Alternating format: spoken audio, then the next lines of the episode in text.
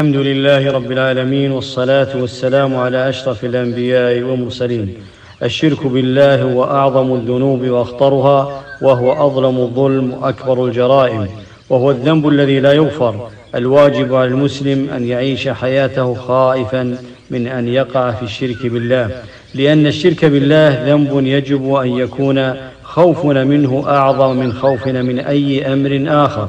قال الله تعالى إن الله لا يغفر أن يشرك به ويغفر ما دون ذلك لمن يشاء. فالآية فيها بيان أن, أن من لقي الله مشركا به فإن مصيره إلى نار جهنم خالدا مخلدا فيها.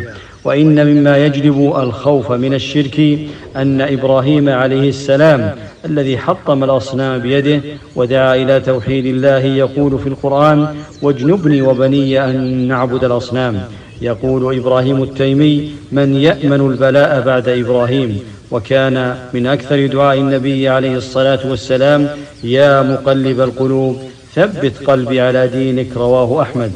ويجب الحذر من الشرك ومن ذلك ما وقع فيه بعض من المنتسبين إلى الإسلام.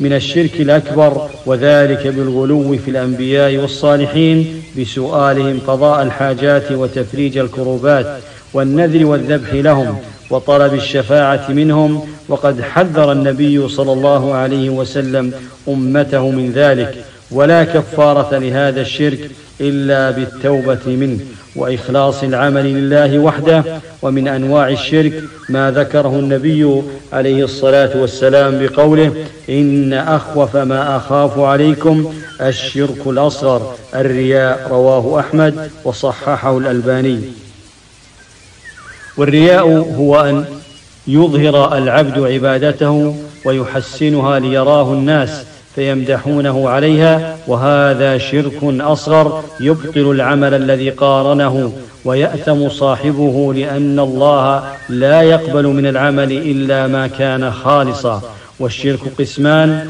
أكبر وأصغر فالأكبر أن يسوي غير الله بالله أن يسوي غير الله بالله فيما هو من خصائص الله كالمحبة والدعاء والذبح وحكمه أنه لا يغفر لصاحبه أبدا إلا بالتوبة وأنه يحبط جميع الأعمال وأن صاحبه خالد مخلد في النار.